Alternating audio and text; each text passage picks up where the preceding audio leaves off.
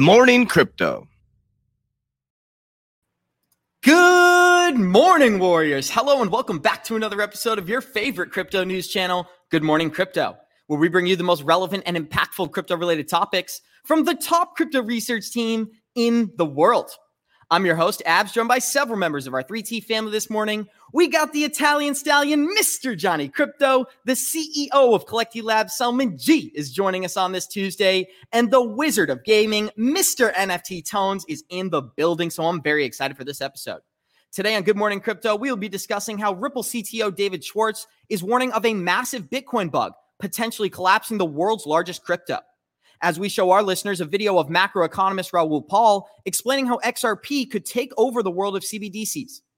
Bitcoin's halving is coming sooner than anticipated as VeChain is expanding into Europe. With the launch of their new fashion products, we can expect more eyes on this layer one. Fidelity is gearing up to allow 34 million new users to access Bitcoin trading, as well as partnering with Charles Schwab, Citadel, and other banking giants to launch a brand new crypto exchange. Kevin O'Leary is bullish on DeFi, highlighting several projects he believes can become the leader in this space, while Polygon is partnering with Starbucks to launch a new NFT program. The tokenization of assets is yet to take the world by storm, with over 16 trillion in assets to be tokenized in the next eight years. We show our listeners why now is the time to create generational wealth. Our show is available on your favorite podcast platforms like Spotify and Apple Music. And for those of you listening via podcast, our show is live on YouTube Monday through Friday, 11 a.m. Eastern at the 3T Warrior Academy channel. So super excited to be back in the building. That was probably the longest vacation I've ever taken. And I got to admit, Johnny Crypto, I'm feeling a little rusty this morning, but we're going to shake the rust off and kick it to you, my friend. How you feeling on this Tuesday? I'm very happy to be back with you, Johnny. Well, well first of all, let me just say, Abs, welcome back to the show while the team did their best to fill in. Uh, we totally missed you. We love you and we are totally glad you're back. So welcome back. You had a nice, well-deserved vacation. Uh, well-deserved. Hopefully, you enjoyed the family. So that that's number one. Number two. Good morning to all the Warrior Maniacs out there today who come and join us every single day. We love you. We appreciate you. Give that like button a warrior elbow drop. Don't forget throughout the show so everybody can watch this thing. And uh, a good, especially good morning to our friend Selman Gee over there on the other side of the world. And look at this. Today we got a we got a special guest. We got a special co-host here with NFT Tones. Very NFT Tones is in the building, Johnny Kane. I want to give a shout out to the No Defender, Gonzo, Jackie, Andrew Cashflow, and every single member of our team who helped out last week. You guys did phenomenal, and it's really great that I can trust you like that. Shout out to Gonzo. You did amazing yesterday, but we're going to Selman G this morning. Selman, thank you for making time for us today. And what's on your mind, my friend? Good morning, everybody, and good afternoon. I'm just reading through the comments. Man, everybody's just crazy today. So, good morning, everybody. I love this space so much. We have lots of great content for you ready. And uh, yeah, I'm super happy to be here finally with Tones. It's been a while since we, you know, were live together, right? Besides exactly, non-fungible show. And we're going to talk about a ton of DeFi projects. Ethereum potentially losing market share to Hedera, Polygon, and several others. We're going to dive into that. But NFT tones. Before we get into that, how you feeling this morning, my friend? And thanks for being here.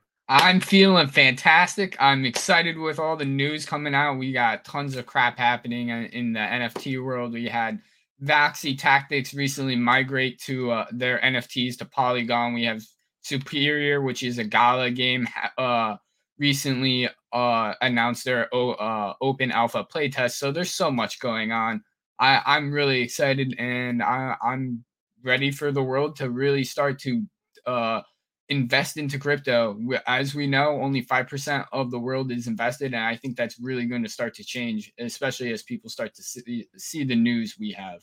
And we have an article prepared for our listeners today showing that $16 trillion is going to flood into this market of brand new money in the next eight years. And over these next three years, we're going to see 3 trillion new dollars flood in. But if you're joining us on this Tuesday, show us some love, smash that like button. And we're going to get this thing started the same way we always do by showing you our Good Morning Crypto Twitter account.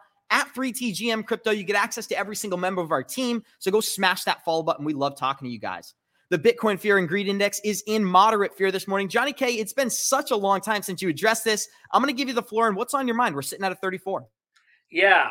Well, you know, the problem with sitting at a 34 is normally I would say, you know, it's time to maybe slowly edge in. But the reality is, I, you know, I feel that we are, we still have a bottom, you know, that's coming, as I talked about yesterday in the November timeframe. And in fact, just to uh, you know, I did a quick poll. Let me see if I applied. So I did a poll, and it looks like here 70, 85, not uh, 70% of you think we have not hit the bottom yet. In fact, only 30% think that we are uh, abs that we are actually uh, have hit the bottom, right? You can see it here. And what's interesting here is you can see 45% of people still think we're going to retest 17.5. And, and we have 15% of people think we're going to 12, and 10% think we're hitting 10, which I don't think we're going to do.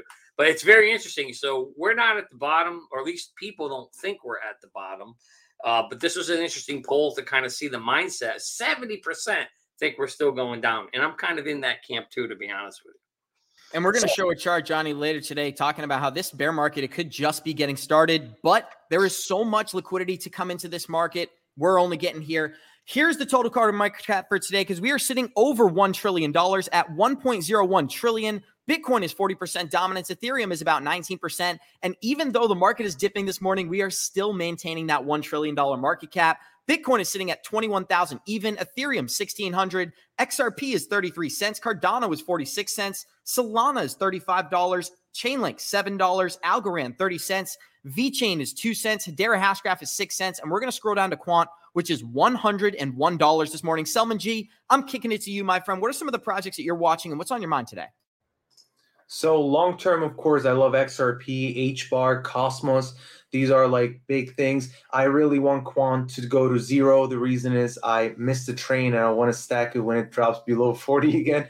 Um, but like in general, um, I was hoping that the inflation rate uh, would, you know, come maybe as expected or lower than the expected rate. Unfortunately, things have changed there, right? So the markets got a hit, but nevertheless, Bitcoin looks pretty okay for now. Like uh, finding support above at least 20,500 would be great, would be a great entry uh, for short term. I still believe I need to, um, I will agree with uh, Johnny on that. I still believe there is still a, a little bit of room left for the bottom side um, over the next couple of months. And historically, when everybody's talking about history, right? Hey, Bitcoin is going to moon again.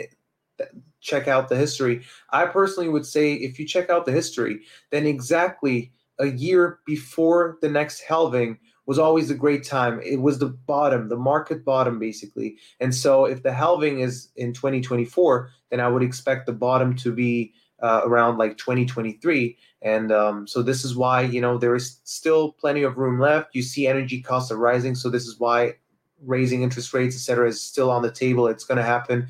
And this is why I believe we could still hit 15,500, 14,000, maybe 12,000. We'll see. But for now, Bitcoin is forming some kind of a bullish trend, which is great. As long as we sit above 20,500, that level could be a great time to accumulate your favorite altcoins.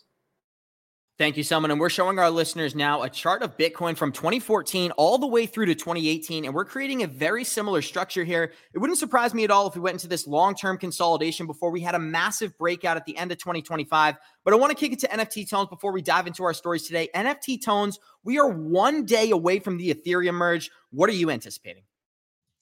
It's hard to say. I mean, we know that it's coming, but we know that not a lot is going to be affected. We know that the gas fees aren't going to be turned down or they're not going to be cut in half yet. So we know that there's still a lot to come, but we know that the Ethereum merge is coming in a day and 14 hours, and it'll be interesting to see where things go from here. And it, I I don't want to predict because it's hard to say. I mean, the merge could completely fail and it could go to shit, or it could be very successful. So it, it's hard to say.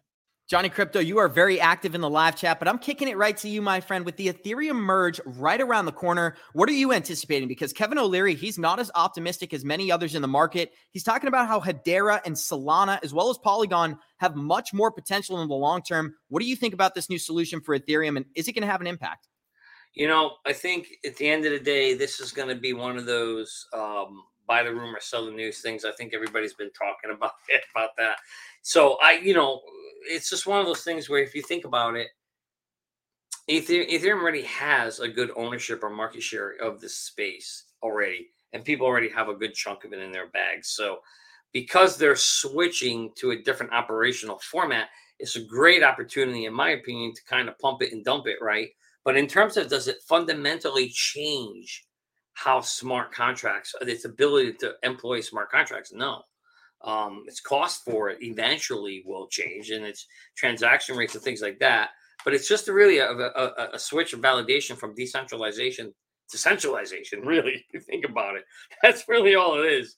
Uh, so I, I personally think it's just, I agree with him. I think it's just going to be one of those things that it's really more of just an opportunity to see a pump and dump. And I won't be surprised if that's what we get abs. I really think the next big leg up for Ethereum is going to happen when we hit the next halving, as someone was talking about. But I do want to address this question. I think this is really important.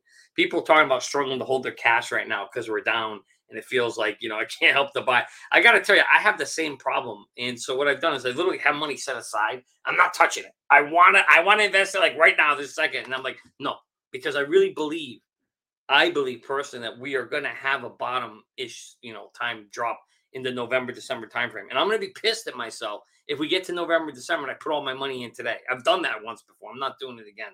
So I would just encourage you guys, and not financial advice. I'm not a financial advisor. Do whatever the hell you want, but be disciplined. Be disciplined. And it's okay to know that you got a little money left in your bag somewhere, a little powder that you didn't spend it all. It's okay because man, it hurts when you drop lower and you don't have money to buy. Roto, I'd love to comment here because this is one of the things that me and my friends have been talking about. Well, me, you, and Mario have been talking about a ton, right? I've been going cash heavy these last couple of months because we have so much possible negative news on the horizon, whether it's the Shemitah, whether it's the impending stock market crash, whether it's the fact that the DXY is so hyperextended, it's due for a pullback. But I know that Selman has a comment, so I'm going to kick it to him. Yep. So yesterday we did we did a great, interesting Twitter Spaces on Twitter, and you should definitely check it out. And so uh, it was with Eric Jetson, and uh, the interesting thing is, you know, it's recorded. You can find it out. The interesting thing is, you know, there are different uh, investment strategies. Someone who's waiting on the sideline, waiting for a good solid trend formation. Some people just buying the dips, but it re- really has to resonate with you. So I can.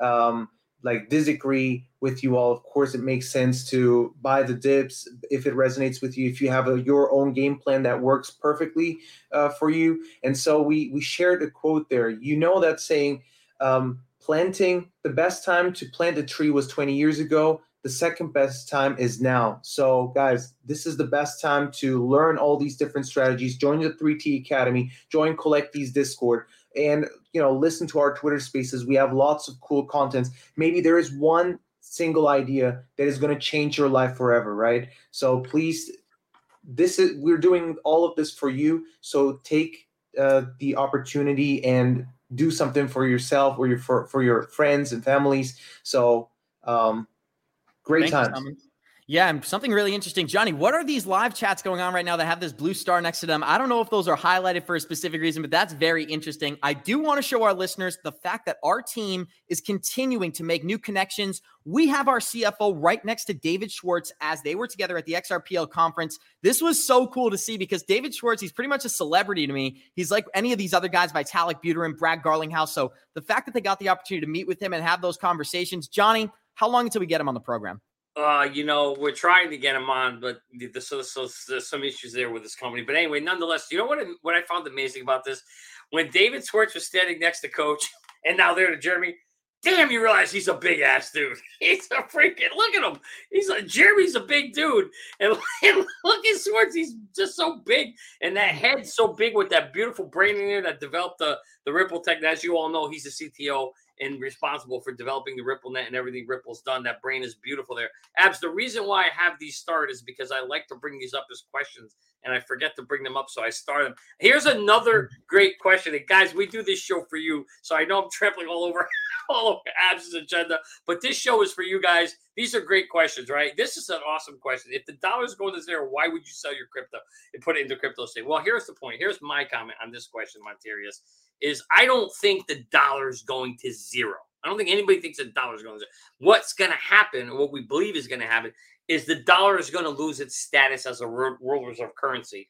And it's probably going to get what we believe is a mis- mi- blah, mixed basket of currencies, as Abs talks about, right? And so it's going to lose some value. But in terms of it going to zero and the stable coin going to zero, I don't think that's going to happen. But I got to toss it around the room with Abs and someone. And what do you guys think? Can you ask the question one more time, Roto? yeah, I'll just pop it up here. So the question is, you know, if the dollar is going to zero, why would you sell your crypto into a stable coin that's backed by the dollar, which yeah. So uh, the dollar's not going to zero. It's just that it's going to lose value, right? Like I don't think this is going to be this collapse that happens instantaneously. It's going to be decades before we actually see the dollar deteriorate. But when you look at what BRICS nations is doing, right? Like look at Brazil, look at Russia, look at China, look at India, look at South Africa. They're all coming together to create a new global reserve currency and a new monetary system for exchanging value. And the most important part is they're leaving the US on the sidelines. But we got 146 live listeners out there. Show us some love. Smash that like button this morning. We are yet to get into the most important news for today, but I know Selman G had a comment, so I want to give him the floor. Yeah, so the dollar is actually uh, at a zero, at zero. Why? Because if you look at the purchasing power 100 years ago and now it's pretty much at zero. So um, what you can expect, what we're saying by uh, you know going to zero is stagflation is going to kick in, right? It's going to be right. just a mass hyperinflation Venezuela, and you have many other countries already you know, with 80% inflation rate. And maybe, you know, if they really mess up the economy, we could see 20% inflation soon, 30%. These are the the official numbers. You you know already when they say 8%, you know outside when you check out your gas price, whatever, it's just a mess. It's like sometimes even here in Germany, you have like uh, 5x, 10x on your energy costs. So that's crazy. And um, so you see, it's already going to zero, and therefore it's it's wise to invest in solid assets, right? Uh, which is, for example, Bitcoin, XRP, uh, or many you know cryptocurrencies uh, with fundamentals and stocks, of course. Thank you, Selman. And you do live in Germany. So I want to ask you this question. I recently read an article saying that energy prices were up 80% in the last year for you in Germany. One of the things that catches my attention is we're clearly going carbon neutral and they clearly want us to drive less, use less eat less meat, right? And so I'm questioning whether the inflation is actually an advantage for them. Are they using the inflation as a way of pushing us into a more carbon neutral situation? Um, currently, carbon neutral energy sources, for example, right, um, are they're making billions of dollars. Uh, as far as I know, 50 billion because of you know the high gas gas prices right now. The energy costs are um, the, the energy that you produce through gas is so high these guys can't sell for a lower price. They need to sell at the same market price. So they're making so much money, and so many people that are that actually uh, get carbon neutral energy maybe are paying the same price as someone who's you know getting it from a dirty uh, source. And the funny thing is, so many people right now, guys, are questioning even on TikTok. You see it everywhere. People are like questioning, should I give up my job? Why? Because the government is it's a social country and they're you know paying for, um, if, if you don't have a job. Plus, in January, they're going to launch the universal basic income here in Germany. And people are like, dude, why should I work? I mean, like I'm gonna wow, get Selman, like that's breaking news more. to me. So what is what is the deal with the UBI? What are they going to be giving people and at what point are they going to be giving it to them? I don't know exactly how much they're giving. I didn't do research on that, but uh, you know, people are already talking about it in January. The new uh, party that was elected um, last year, they you know that was one of their promises. And it's funny all these uh, the latest parties all around the world and the commonwealth uh, nations as, as, well it's all social parties that promise these kind of things right? And it's crazy you have inflation now and people we all, always talked about it how ubi universal basic income is going to incentivize people to give up their jobs and just stay at home. And you're going to be so dependent on the system because of inflation etc right? So um and if you check out what's going to happen, what's happening now, people are literally questioning if they should give up their job because why should you work 40 hours a week maybe to get a couple hundred euros more if you can just sit at home and receive free money? Right? And enjoy life. They think you're going to enjoy life, but what if inflation continues? You're never going to be able to buy a house. You, even now, it's a mess. Um, and you can't really buy any assets anymore besides cars. Maybe cars are still, you know, uh, cheap in your uh, Western societies. However, um, you're going to be so dependent. It's all going to be subscription based models. So it's it's a mess, guys. I, I can Gentlemen, tell you that. One of the things that catches my attention is that UBI is only going to accelerate inflation by pushing new money and more money into the system. Over time, those inflation numbers are just going to get higher and higher. So I do think it's a really interesting way to combat inflation. But Johnny Crypto, I'd love to get some closing comments here before we dive into our first article because we got Charles Schwab, Citadel, and Fidelity teaming up here. We're going to break it down. Yeah, you know, just to wrap it up, I think what we're trying to do here is we're, we're trying. We we know UBI is coming over time. What we want to do is make sure we're investing in the rails that bring that to you. Right, that's what we're trying to do here. Uh, you guys all saw, you know, the Fed news announcement and the Cypherium talk, and we know there's other things coming, but we don't know what exactly is going to be the final thing. So we'll continue to monitor it. We'll continue to try to make sure we're investing in those right places, and uh, we'll bring that to you as we continue to learn more. And Johnny, one of the things I think is very important is that FedNow has already announced they're going to be going live in 2023. So I think even worst case scenario, we're only about two or three years away from a CBDC, but we got 153 live listeners joining us on this Tuesday. Show us some love, smash that like button. We're about to dive into the most important news for today as Fidelity, Charles Schwab, and Citadel are about to launch their own crypto exchange. And there isn't too much to break down in this article. This article is only about three sentences long, but it's so important because these are some of the largest players on the planet, especially when you talk about the world of finance. So, financial heavyweights Charles Schwab, Citadel Securities, and Fidelity Investments announced that they're going to start a crypto exchange, EDX Markets. EDX Markets will be led by CEO Jamil Nazarali, CTO Tony Akbar, and General Counsel David Foreman. The new exchange is part of a growing trend of traditional finance companies getting more involved with cryptocurrencies these are names that have been speaking out against crypto for years and years, and here they are lining up to get involved. Johnny Crypto, I'm going to kick it to you before I give my comments. First, they make fun of you, then they fight you, and now they join you. It's exactly what Yusko says, and this is exactly what you're seeing happening, right? All the big boys are finally saying, "Holy shit, we need to get into this space too." Right? And it's, it's, it's just, it's just, God, this is just further validation further validation that there will be a monster uh you know i think i forgot who said it but you're going to have a stock market and you're going to have a crypto market right? And you see all these i mean now this kind of for me validates it right? You had ftx you had kraken you had coinbase. Okay none of these are char schwab right? Now you got schwab citadel fidelity like holy crap those are the big boys. That's the kingfish. And now they are coming out and saying okay we need to have a crypto exchange. So they're validating. They're saying okay it's here. It's here. They just, folks, what's today's date? September 13th. You just got validated. Cryptocurrency is not going away. It will be here to stay because the big boys just said, hey, we need to open up exchange because guess what? This is coming. This is this is 100% validation, in my opinion. This is fantastic news. Johnny, and we covered an article earlier this year talking about how Fidelity was going to allow 401ks to access Bitcoin. Here they are again creating more spaces for cryptocurrency to have use cases, and we're only going to see the market share go up. I want to remind our listeners we are going to cover an article today showing you how $16 trillion in new cash is about to enter this market. But I want to get Selman G's thoughts. Selman, what do you think of the news?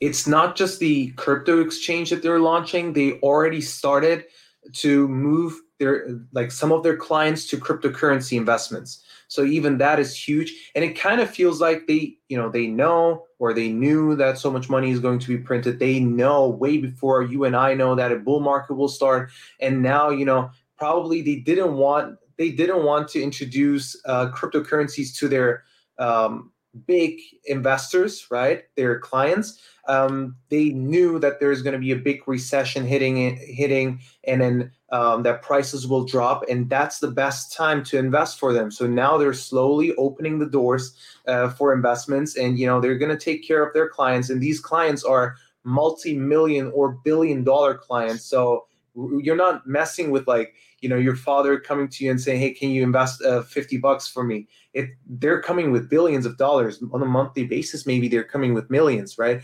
So um that's huge guys and that means that you know a market bottom is going to come sooner or later. Maybe we've seen it we don't know. Yusko would be true, correct then. Or we're going to see one last leg down but the bottom is going to come sooner or later. Maybe one month two months maybe six months but sooner or later guys get ready design your game plan and watch us on all social media platforms because we're doing it daily just for you guys. Hey, awesome. Summit, just to build on that, um, I think what you're talking about is important because, but it's limited. So right now, these guys like like Fidelity can bring in accredited investors, right? And and that's what we're seeing happening. Now, wait till when regulate. This is just a step before regulation. When regulation comes, then these guys can then offer to big institutions as well as 401k and put all that money into it. So the floodgates are about ready to freaking open. We just need regulation. NFT Tones, I want to hear what you have to say. Your dad, I mean, Johnny Crypto brought up something so important is that Kevin O'Leary said that crypto was going to become the 12th sector of the economy. And we're watching that play out right here. Many of these people have been heavily critical of the use cases of cryptocurrency, whether it's Charles Schwab or Fidelity. And here they are not only creating use cases, but endorsing this and allowing retail investors like us to start to get involved with this market. What are you anticipating in the future? What does this news mean to you, NFT Tones? I think this is very interesting because it shows you how these RSWs, these rat snake weasels, go behind our backs. After they say one thing, they come out and do another. So I, I really think it's really interesting. And it shows you that crypto is starting to grow upon everybody. And it's only a matter of time before, like I said, it takes over the world.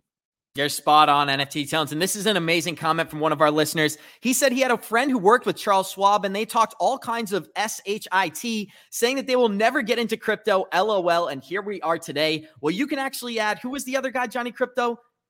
Jamie Dimon to that list. Jamie Dimon is another prominent You're banker. fired. Everyone, You're Stay fired. away from crypto. You are fired if you buy cryptocurrency. Little did they know Jamie Dimon was stacking crypto at the exact same time he was firing his employees. But let's dive into our next news for today as Bitcoin's halving may be coming sooner than anticipated, as the current block time suggests Bitcoin halving is just around the corner. So the meat and potatoes of this article, it's very long, it's very drawn out, but there's one paragraph that I wanted to show our listeners. It appears that Bitcoin's next halving is going to take place in March of 2024, and this date is actually well before the anticipated May 3rd, 2024 estimates, which leverages a 10-minute block interval to calculate the halving date. Johnny Crypto, every time we get a halving, we get bullish momentum in the market. March 2024 is the next one. What does it mean to you? Well, what it means to me and all you listeners out there are listening, from what I've what I've been learning and understanding, is just because that's when the halving is, you don't want to wait till then. Usually, the the momentum gearing up to the to that halving starts about nine months before. So for me, abs, the reason why that date's critical is because nine months before that date is even more critical. I want to make sure at that point. I forgot who the guy was who said earlier. I don't want to have any money in the sideline. He was saying where he wants to spend his money now. I want to make sure all of my money's in nine months before this date. So what does that put us? March three puts us probably around like I think the August timeframe. So in August of 2023, I don't want to have no more money left. I want to have it all in the market because I suspect we'll start to get the momentum building up into the halving and then the monster bull run. So that's what it means to me, abs. Johnny, on a personal level, I'm pretty excited to see what happens during the Shemitah date because I'm, I know this might sound a little ignorant, but I'm excited to see if it's valued, right? Is this actually going to happen? We've been talking about this market collapse for so long, and it appears that the CPI data is there to provide that collapse that we've all been talking about. But we have 158 live listeners out there. Show us some love. Smash that like button. If you're stacking your cash, definitely smash that like button. But we're going to Selman G this morning. Selman, what do you think about March 2024? Is this going to be massive for Bitcoin? Man, uh, it's just funny. Like yesterday or the day before, we've seen an all-time high in hash rates. That was a crazy peak, and so you see uh, activity is rising again. It's it, that's interesting because you know the market is pretty much at a um, like bottom, and so um, seeing so much act- activity on the blockchain is just interesting. And you see that the halving we're ta- always talking about like four years is now getting you know shorter it's uh, and and as I said, a year around a year before the next halving was always the market bottom, and then the, the halving just you know incentivize all to start pumping the, their bags, uh, their you know cryptocurrencies, because um, with the halving, of course, you're um, you're cutting supply in health, the inflation in health, and so bull market started. But guys, we want to think ahead of the people, and a year before is the best time or has always been a best time to invest. And a recession takes around 18 months. And so uh, we're not going to find out if you know recession is over until or let's say the bottom in a recession it's going to be tough for us because people will always think that recession will continue a couple more months but the bottom is already there therefore you know these days we need to pay closer attention i personally believe we could see still see a letdown uh, however, if we see good trend formation, we're not going to wait the whole time and miss out on uh, different opportunities. Awesome. Thank you, Selman. And we are yet to dive into our most important news for today. As we just talked about Charles Schwab, Citadel, and Fidelity coming into crypto, well, Fidelity is doubling down because Fidelity will shift retail customers into cryptocurrency very, very soon, according to Galaxy CEO Mike Novogratz. So, $4.2 trillion asset manager Fidelity is reportedly working towards offering Bitcoin trading services to its 34 million retail investors all across the globe. Novogratz told a conference audience at, in New York on September 12th that this move may be just around the corner. A bird told me that Fidelity, a little bird in my ear, is going to shift to retail customers into crypto very, very soon. We are still in this institutional march, and that gives crypto its floor. The Wall Street Journal also weighed in and noted that Fidelity is currently weighing in on a plan to allow individual investors to trade Bitcoin through its brokerage platform. This is another example of Charles Schwab and Fidelity trying to profit off the cryptocurrency market that they criticized for so long. NFT Tones, I'd love to start with you. Mike Novogratz says that 34 million new people are going to have access to Bitcoin through Fidelity. What could that do for these markets? Yeah, that could be huge for this for these markets. 34 million people is a huge increase in the current numbers uh, that then we have now. So it'll be really interesting to see when Fidelity uh, when Fidelity actually starts doing this and how big of an increase we actually see in these cryptocurrencies that they'll allow access to. It'll be interesting also to see how if they expand further uh, along and see what other companies expand and allow more people more of the common folks to actually get involved the consumers get involved and actually adopt this technology Exactly, Tones. And Selman, I'm going to kick it to you. But Fidelity responded to these rumors, saying that they have nothing new to announce, but expanding our offerings to enable broader access to digital assets remains an area of focus. We are only going to see more investors enter this space. And of course, of course, more investors means more cash. Selman, what are you anticipating with 34 million new investors getting ready to buy Bitcoin? Um, you know, you're going to get these kind of news updates all the time, but when you hear about Fidelity, that's huge that's great news. And you know, we talk about we brought it up, to, or maybe I'm going to touch on this the third time now. Market bottom is going to come closer, guys. Uh, you know, uh, we're coming closer to an end.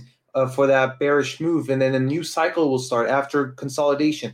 And these kind of news updates right now should even incentivize or or support the thesis that you know it's not a bad time to get in because in general if you zoom out of course you know buying now has always been lucrative um, and if you see the big guys opening the doors for big investors um, you know probably they're not immediately going to buy because they know these kind of news updates will pump the price but then sooner or later uh, probably they tell their clients wait we're going to dump the price a little bit more for you guys but like still it's a great time to wake up open your eyes and see for great opportunities. Quant, XRP, you know, many other uh, projects.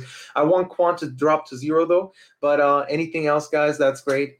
Um, drop to zero? Really bullish. Yeah, because he wants to buy it cheap. Listen, yeah, but zero means it goes away. So yeah, he doesn't mean zero. Let's say two dollars. Yeah, yeah. All right, Simon. listen, I love you, man, but you got a better chance of getting struck by lightning twice in the same place. Give him a reality check, Roto. than Quant hitting two dollars. Okay, so there you go. Don't don't hold your breath for two bucks. You ain't ever gonna see it. Maybe you'll see forty or fifty, but you ain't seeing two.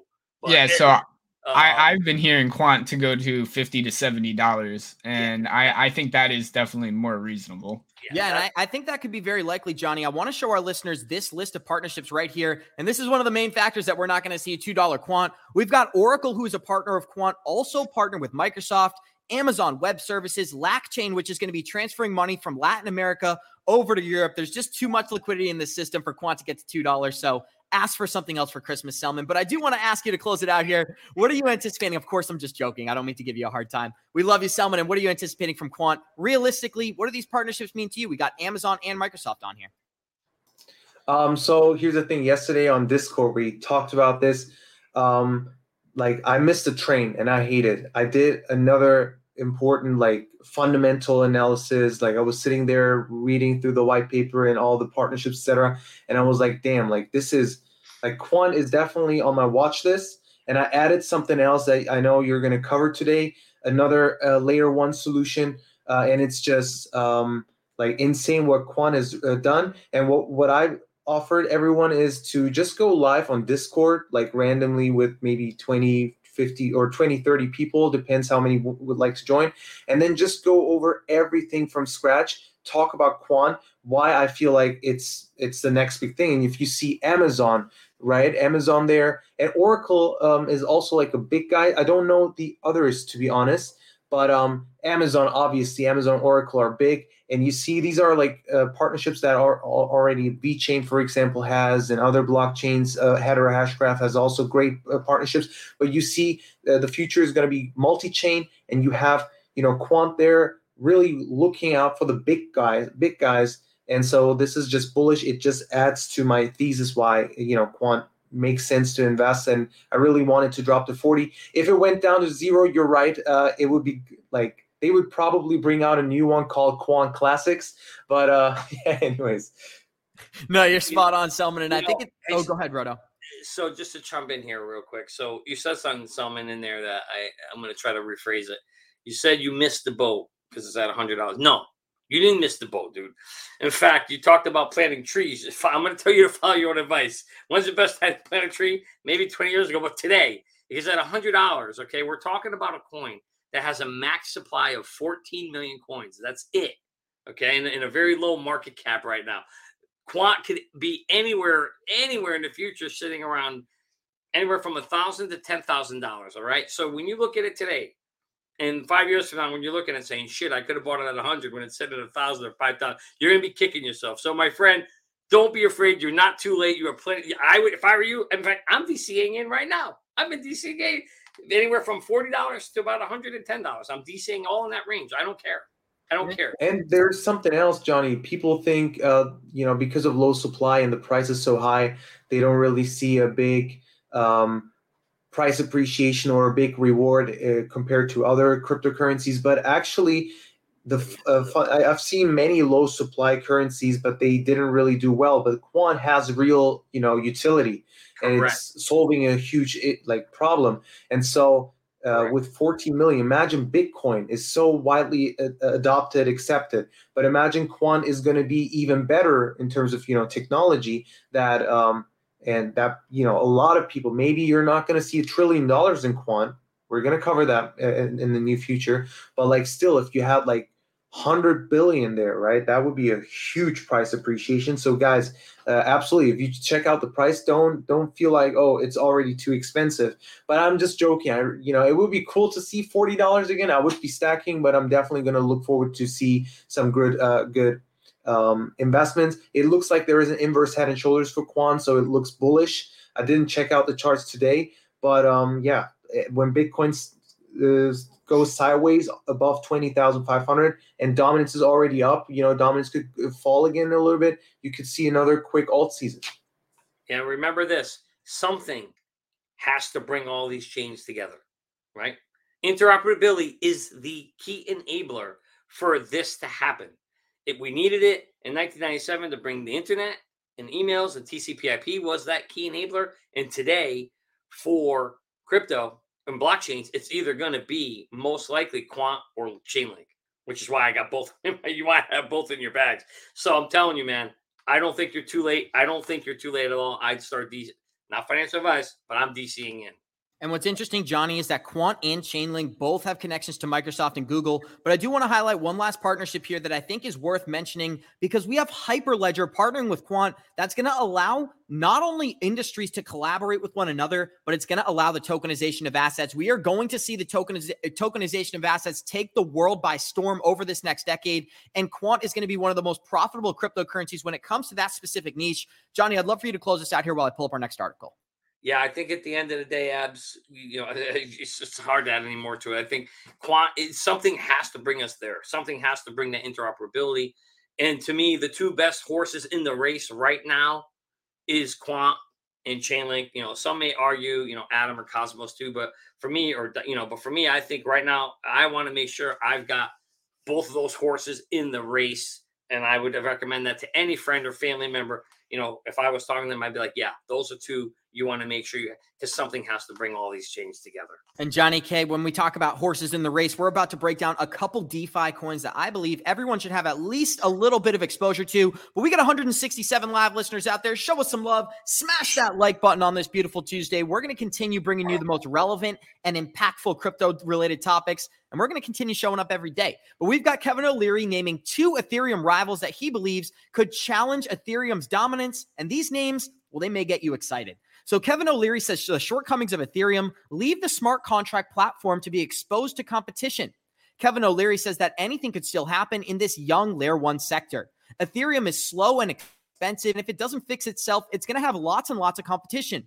I'm going to wait and see what happens because it will attract more applications and more use cases than anything else to date. But that doesn't mean it's fixed in stone.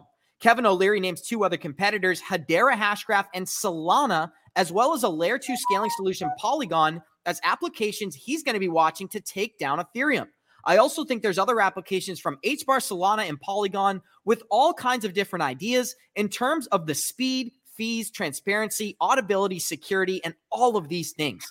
Look, if you want exposure into this market, Kevin O'Leary said you need at least seven or eight positions because nobody knows who's going to win. And he's documented this many times before. He holds over 30 cryptocurrencies. Johnny Crypto, he's gone out of his way to mention Hedera Hashgraph many times. We had BitBoy Crypto mentioning Hedera. We've got Google endorsing Hedera. Hedera Hashgraph, is it a sleeping giant?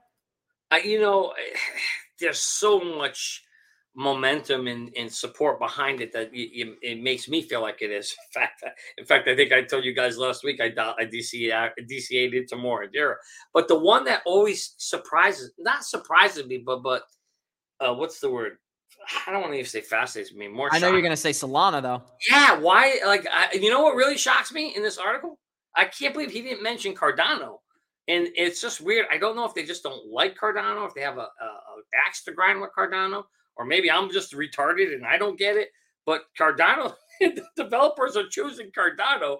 People are writing on this; they're using it. He's developing it slow. Maybe he's moving too slow for them, and maybe that's why. But but everybody's hooked on Solana when this thing's got major problems, and so it's just fascinating to me, Abs, that they keep pushing. You keep hearing them. Matic, no surprise to me at all. Hedera at HBAR, no surprise at all. Cardano, surprising it's not in the list. And Solana, like to be honest with you, you have to own it only because there's so many people behind it wanting it to succeed. Big money people that I think it's going to for that reason, but I could be wrong. I want to go to Selman here, but we got an amazing comment from Mentalx saying that HBAR's metrics put it nearly a decade ahead of other digital assets. And that could be one of the main factors that so many people are speaking out about the use cases for Hedera Hashgraph. So, Selman, what are you anticipating with Hedera Hashgraph? We may have the largest oil supplier in Africa actually building a system to exchange value. What are you anticipating? Um, so he's actually right when it comes to you know the competition. The competition is growing, guys. Um, in this bull market, Bitcoin, Ethereum, you know, like especially Ethereum, uh, were in the spotlight. You know, but but Hedera Hashgraph is growing. NFTs on Cardano is like growing. You have so many, and sooner or later XRPL is going to come with with the XLS 20 update, right? So that's going to be great. And so more and more uh, Ethereum is giving up on its um, like market shares. And what I really under, what I really think is is crazy. Like imagine this: we thought Ethereum is the mother of all all coins, and Ethereum is just you know it's just too established to fail.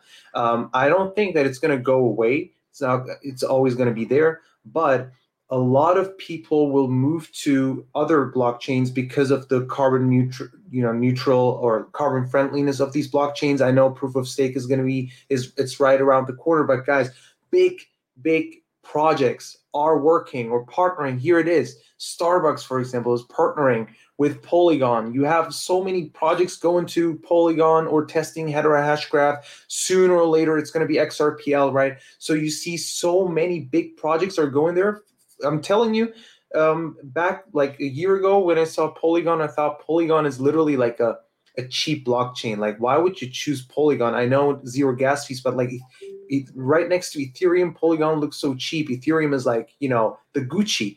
But now that big institutions are working or partnering with Matic, that means you know there is going to be great marketing. It already is, and the the mindset is switching immediately. People now see Polygon as like wow, this is the blockchain I want to build on. I want to be right next to Starbucks. I want to be right next to Disney, right? So that's why I believe yeah, I changed my mindset on this. I feel like Matic is it's on my watch list now, uh, right now. When I dollar cost average into projects, I will definitely focus on Matic as well. And Matic guys, if they continue like that, building silently, dude, uh, not really silently, they're super loud on crypto, Twitter. Um, but this is great news. That tells me that Ethereum is going to lose a lot of shares. Johnny, we do call this the fastest hour in crypto. So I want to warn our listeners these last 15 minutes, we are going to be going rapid fire. But I know NFT Tones had some comments. We're showing a tweet that I put out last night listing some of the most, the largest partnerships on the planet that have to do with Matic. But I think you had an HBAR comment. So the floor is yours, my friend. So, real quick, I am super excited for what HBAR has to come with everything. I mean, I don't know if you guys know, but they're actually partnered with Ubisoft. And then I I feel like that article missed another big coin, which is the fact that they missed Algorand because I feel like Algorand is another really really big hitter. So I I feel like there's a lot of coins coming up, and then to come up uh onto what we were talking about, Polygon I feel like is going to be another big hitter. As we can see, we see a bunch of different companies partnering with it. We have DraftKings, we have Reddit, Disney. Not sure what Stripe is, but um uh, it's a payment be, system. Oh, okay. So it would be really, really interesting to maybe start to see like I feel like we might start to see like beer companies and stuff come out and we might start to see like them offer NFTs where you can actually get free beer or stuff for a year. So it'll be really interesting to see more partnerships come out of this stuff. Um I know Starbucks is partnering with Matic and Starbucks is going to offer free drinks and stuff apparently from owning certain NFTs and stuff. So it could be really, really interesting the route and way they go about this. And I think it's only going to add additional use cases to the NFT market. I feel like this bubble that we experienced in 2021, it scared retail investors away. Everybody thinks it's digital art. Now they're going to really understand the use cases that NFTs provide as well as the community. But we got 155 live listeners joining us this morning. Show us some love, smash that like button. We're about to dive into a quick story for today because we have VeChain expanding into Europe and launching this beautiful t-shirt that's going to be featured all across the globe and all across Europe. I just love to get some quick comments from Johnny K. We've got more important stories, but what do you think of the t-shirt? Um, I not a fan, huh? I think people would rather have an RSW t-shirt, right? I'm sure the hey, fans would love to have that. I agree. I definitely agree, Johnny. But it is pretty cool because they partnered cool. with the UFC and it they've got all these major partnerships. What's also funny is that I was watching a kick a kickboxing event, an Asian kickboxing event, and you know who was on the floor? Hedera Hashgraph. But that oh, is, it's all fun and games. And of course, I'm just kidding about that story. But I do want to show our listeners a very important video from Raoul Pal talking about how when CBDCs are launched, that's going to open the floodgates for XRP. The beginning of this audio is a little bit tough, so bear with me here because it does get good at the end. We're going to let this short clip play and get some comments from the group. Here we go. There's this weird narrative from the past about Ripple the point being is, even if they have to settle a lawsuit and get a slap on the wrist, Ripple plays actually quite an important role. It's a money transmission network, and it does quite a good job of it. And it has deep connections with global governments around the world and has worked really hard on it. Um, so there, there is a reason that chain is valued as highly as it is, and it's not from specula- speculation because actually, you know, it got it got taken off a whole bunch of exchanges because of the lawsuit. It's actually because when I use my Metcalfe's law model, the amount of value that gets transacted on the chain is very high. It's being used. So I think if you lift the the the, uh, the, the legal issue, probability is is that the value of the chain increases to as the world moves towards central bank digital currencies, I think the XRP network is going to be somewhere at the center of all of that. So yeah, I don't, I don't rule it out. I know it's not immediately where my where my mind went johnny crypto was the video that ripple released a couple of weeks ago breaking down how they are going to create the main solution for central bank digital currencies to communicate with one another. It seems that raoul Pal is buying into this same image. What are you anticipating when cbdcs are launched around the world? Is xrp going to be the liquidity between? And if so this market cap is going to be over 20 trillion. You know, I'm not going to lean forward and say that they're going to be the single solution for the whole world because I don't think there's going to be a single solution initially. I think there's going to be a segmented solution uh, with something like a quant or ledger or chance, something that brings the interoperability together for all of them. But I do believe that you will see XRP mainly probably more so outside the US because you hear them planting all the seeds now. But when I heard this video yesterday, as we, as we uh, discussed this, what got me super excited was this guy here, Raoul Pal. he has connect. I mean, if you go look at his background where he worked, he worked with the big boys. Like this guy has connections. So if he's saying these kinds of things, he probably knows something that the rest of us don't. And for him to come out and say, listen to the words when he said key things that XRP has certain relationships with certain places and they've been in certain areas and he believes they will be part of the system. he literally came out and told us, like, guys, it's going to happen. So I, you know, this got me really excited, Abs, because I believe that they will certainly. I've always felt they'd be part of the system. Now this just gives me more confidence that because at some points, you know, along this path that I've gone through, where I've gone through this kind of signing where I think, oh my god, XRP is the one. Then I was like, oh, maybe they're not the one. Then maybe they are the one. You know, I've gone through this this bump in the road because you hear a lot of different things and you see some things that don't make sense, like Cypherium and things like that, right? But at the end of the day, when you hear something like this, it kind of gets me back on that high part. Like, yeah, okay, I think they're going to be part of this. I don't think anybody knows, but certainly this gave me a lot of confidence that, that I think XRP is going to be part of the system. Selman, and we actually we're, put, we're showing a video of Vitalik Buterin back in 2014 stating that Ethereum it's not the internet of value. Ripple is the internet of value, and Raoul Pal is talking about a totally separate use case. But can you imagine if Ripple is used as the internet of value as well as the solution for interoperability between central bank digital currencies? Maybe that's why the SEC is suing them. Yeah, so I truly believe like XRPL has so many different use cases, and it's the first carbon friendly blockchain that allows you also like two different things carbon friendliness, but also allows you to tokenize assets. So people think Ethereum started all of this. No, like uh, that was XRP, and X- XRPL was you know um, way before Ethereum came out. And um, there are so many different use cases, and I really love the fact that um, you know ethereum looks like or other blockchains look like they they take so much uh, so much away. They have great marketing etc but like ripple is super like silently observing building and it's just what i love about it is they're the you know the great partnerships play an important role. You see what happened to snapchat when instagram all of a sudden just copied the idea if they when they weren't able to acquire it right? And like everybody's using instagram more often than they use snapchat and so you see, Ripple has uh, the resources, has uh, the, uh, the, the different partnerships we need to for mass adoption, and that's happening here. You have this one, for example, 2016, amazing. Like imagine 2016, they talked about how they're testing the cross-border payment, you know, the t- underlying technology of it, and so you see there, it's super slowly happening, but it's kind of like the predictive programming. They tell you what's going to happen in the in the future,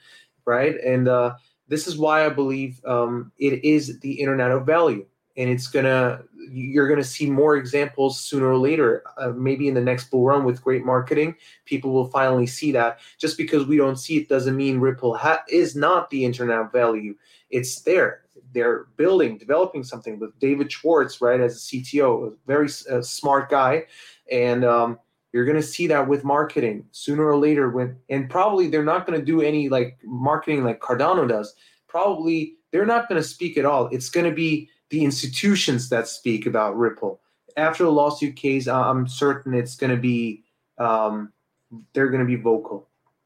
And we're actually showing a, an article from 2016 stating that Ripple and R3 are teaming up with 12 banks to trial XRP for cross border payments. This is a long term development, right? When we talk about cryptocurrencies, we know the first patents were filed in 1988, and we didn't have Bitcoin rolled out until 2009. Well, we've got Ripple and R3 testing cross border payments back in 2016. Here we are in 2022, and we don't have any real world implementation yet, but it's a great look into the future for what we can anticipate going forward. And I want to remind our listeners that September is a massive date for the cryptocurrency market because we have so much going on. We've got the CPI data today, the Ethereum merge tomorrow, Mount Gox claiming deadline, FOMC rate hike decision, and the Vasil fork is coming at the end of this month as well. So much happening all throughout the market. Johnny Crypto, I'd love to kick it to you, but I'm seeing that we're short on time. So I'm going to dive into this last article. We've got a massive development for AVAX as investment giant KKR puts a portion of its private equity fund onto the Avalanche blockchain. Let me explain why this is so important. So KKR,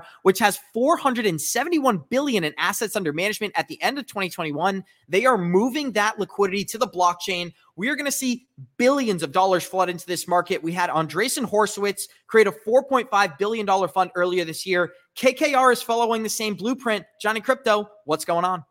Yeah, I mean KKR is a huge player in the space. They're a monster investment uh, firm on many many companies bought and sold, and for them to be adopted again, just more signs of adoption coming. Thank you guys. Uh, we appreciate you making this your favorite YouTube show. Don't forget to smash that that like button and also share it to your friends. Tell your friends, tell your family as they're starting to learn. Hey, what did I learn about crypto? Hey, go watch this Good Morning Crypto show. You know, you you hopefully we're providing a lot of good information to help you guys grow, uh, grow and learn. But um, this is big news again for A- AVAX. Is one of those that I've always kind of liked. I've always thought it had good momentum behind it, abs. So I think it's um, just very very great news for for them and and another sign of adoption and another reason why you don't know who's going to win. You can see it happening see all the segmentation? Yeah this company in avax this one you know starbucks and polygon all these different ones are happening. We don't know who's going to win guys except one. We know somebody's got to make them all talk together. Quant or chainlink baby. Let's go one thing's for sure, it's not going to be Bitcoin. And we're going to dive into an article right now talking about how David Schwartz says there's a severe bug that could be exploited with Bitcoin. But we're going to break this thing down as Ripple CTO David Schwartz claims that there's a it's highly likely that there is a critical bug at at least one major implementation of Bitcoin source code. The vulnerability could potentially allow creating much higher number of coins going beyond the 21 million market cap. If the bug gets exploded, it could erode cons- confidence in Bitcoin and cards gargantuan losses for exchanges. In 2010, an anonymous hacker exploited a critical vulnerability in Bitcoin source code that made it possible to create 184 billion new Bitcoin. The flaw was spotted by a long term Bitcoin developer, Jeff Garzik, and he fixed the vulnerability involved rolling out a soft fork. So, should Bitcoin holders be concerned in the long term? David Schwartz says absolutely not. David Schwartz says it's highly unlikely that the bug will ever be exploited by a malicious actor, which is why Bitcoiners shouldn't lose sleep over this news. Long term holders don't really have anything to worry about. And this is an extremely rare circumstance for this to be exploited. But it is funny. Nobody talks about this. Back in 2010, we had a hacker get in there and create 184 billion new Bitcoin. I can only imagine if that happened again, what it would do to the entire market and how they could use that as a scare tactic to move people away from decentralized currencies. But Johnny Crypto, we are at 57 minutes here, and I want to hear from uh, NFT Tones as well. Any quick comments? No, I mean, again, any software, listen, every single one of these cryptocurrencies and blocks have bugs in them, okay? Every single one, everyone, every single one has something can be exploited. So there's no surprise. And what's going to happen over time, just like you see anybody has Microsoft knows every day, you're getting a damn update from Microsoft saying, hey, here's a new patch you got to add to your software, right? Because it's just, it's going to happen. And the same thing's going to happen with these blockchains. You're going to see issues, and then these guys are going to, you know, they'll, they'll repair them. They're going to patch them, and they're going to have to. There's no, there's no choice. I can't imagine they would let that happen uh, to Bitcoin if that were to be the case. So I just think it's normal in this space, and you're going to encounter these, and they're going to fix them. NFT Tones, I have one quick comment I want to read from Mr. Wright. He said AVAX only has 295 million in circulating. That's not going to be very fast for a smart layer one contract solution with low gas fees. That's a very good point. But I want to stick with this article, NFT Tones. How do you feel about the bug on Bitcoin and the fact that it was exploited over a decade ago? So I feel like it's very important to know that it was uh, exploited uh, a decade ago, but I feel like you got to remember that a lot of this is new technology. It's starting to be adopted now, and a lot of people we're going to start to find a lot of these bugs. I mean, if you look at game development, some of these games take eight to ten years, and then mm-hmm. they still come out with a shit ton of bugs. Look at Cyberpunk. Look at the recent Saints Row. So there's a ton of these games that could be in development for years, and they still run into bugs and shit. So it's just unavoidable and it's just how this technology works. It just needs to become patched afterwards and that's what they can do Awesome. Thank you, NFT Tones. And we're going to close this thing out the same way we always do by saying thank you to each one of our special guests. Thank you to NFT Tones. Thank you to Selman G. And thank you to Mr. Johnny Crypto himself. We have 155 live listeners out there. Show us some love. Smash that like button. And tomorrow, we've got Showtime 2KX joining the show to share some very important information. So we're going to close this thing out the same way we always do. Warriors, rise. Get your shit together, baby. Thank you for joining.